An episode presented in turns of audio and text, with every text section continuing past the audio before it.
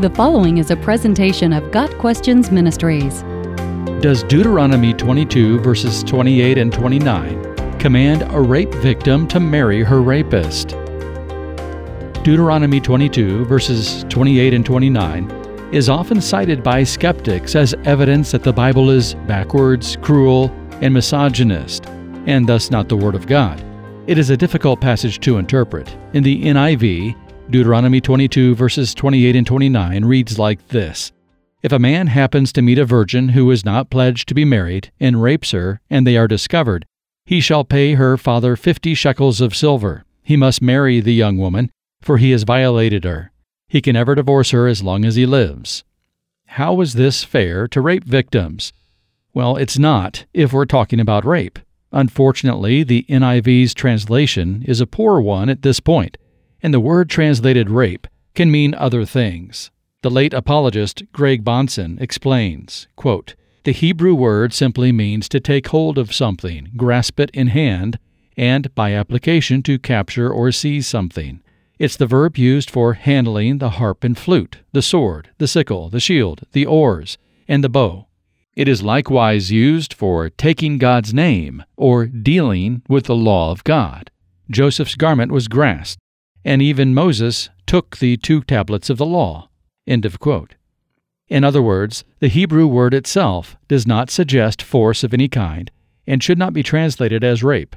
It is necessary to take Deuteronomy 22, verses 28 and 29, together with Exodus 22, verses 16 and 17, which says this If a man seduces a virgin who's not betrothed and lies with her, he shall give the bride price for her and make her his wife if her father utterly refuses to give her to him, he shall pay money equal to the bride price for virgins. These two passages cover the same situation. A man sleeps with a virgin who is not betrothed.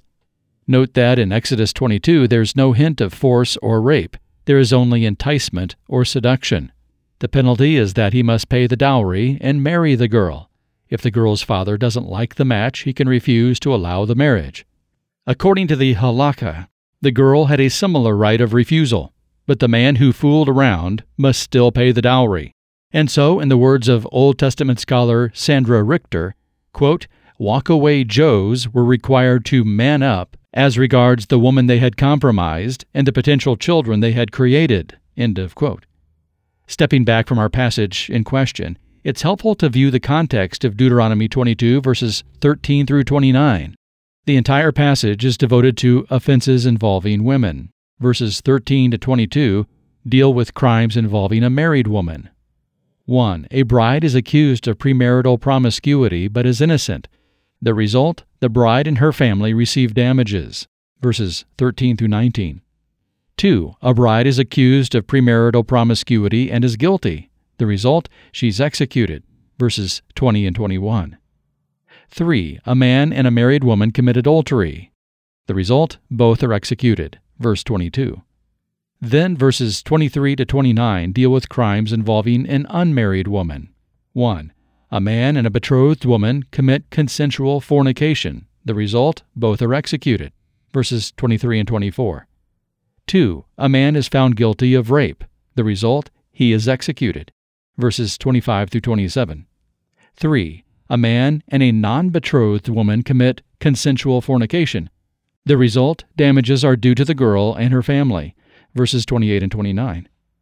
The fact that Deuteronomy 22, verses 28 and 29 deals with consensual sex, not rape, is proved four ways. 1. A comparison with a parallel law in Exodus 22 shows that no force is involved. The seizing of the girl, as the ESV and the NKJV say in Deuteronomy 22:28, has more to do with seduction than coercion. 2. The verses immediately preceding Deuteronomy 22 verses 28 and 29 have already dealt with rape. The penalty for that crime is specified. The rapist is executed. There's no reason to deal with rape again in verses 28 and 29. Further, the penalties are different. In one, the man dies, in the other, the man lives. Obviously, different crimes are in view. 3. Deuteronomy 22, verse 28, contains an important statement that cannot be overlooked and they are discovered. In other words, it's not just the man who is found out, it's both of them. It's a case in which both the man and the woman somehow share a portion of the blame. Therefore, there's no force involved, and it is not rape, but their action has been discovered. The man cannot walk away from his sin. He has put the young woman in a very difficult life situation in which there would be few or no other men who would want to marry her. God holds both parties accountable, instructing them to get married and stay together. 4. There are two distinct words used in the same passage. The word translated rapes in Deuteronomy 22, verse 25, is the Hebrew word chazak, but verse 28 contains a different verb, translated seizes in the ESV, tafas.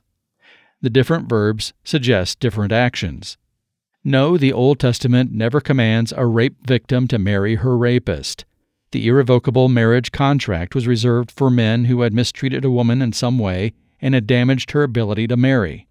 The New Living Translation of Deuteronomy 22, verses 28 and 29, probably comes the closest to the law's original intent. Suppose a man has intercourse with a young woman who is a virgin but is not engaged to be married. If they are discovered, he must pay her father fifty pieces of silver then he must marry the young woman because he violated her, and he may never divorce her as long as he lives. Dr. Richter sums up quote, In Deuteronomy, victims of sexual misconduct were constitutionally protected from the economic consequences of assault and seduction. Walkaway Joes were required to man up. The young woman was shielded from the economic and social fallout of the encounter. Rape victims were assumed innocent. Women so abused were expected to report convicted rapists were executed. End of quote. Got Questions Ministry seeks to glorify the Lord Jesus Christ by providing biblical answers to today's questions. Online at GotQuestions.org.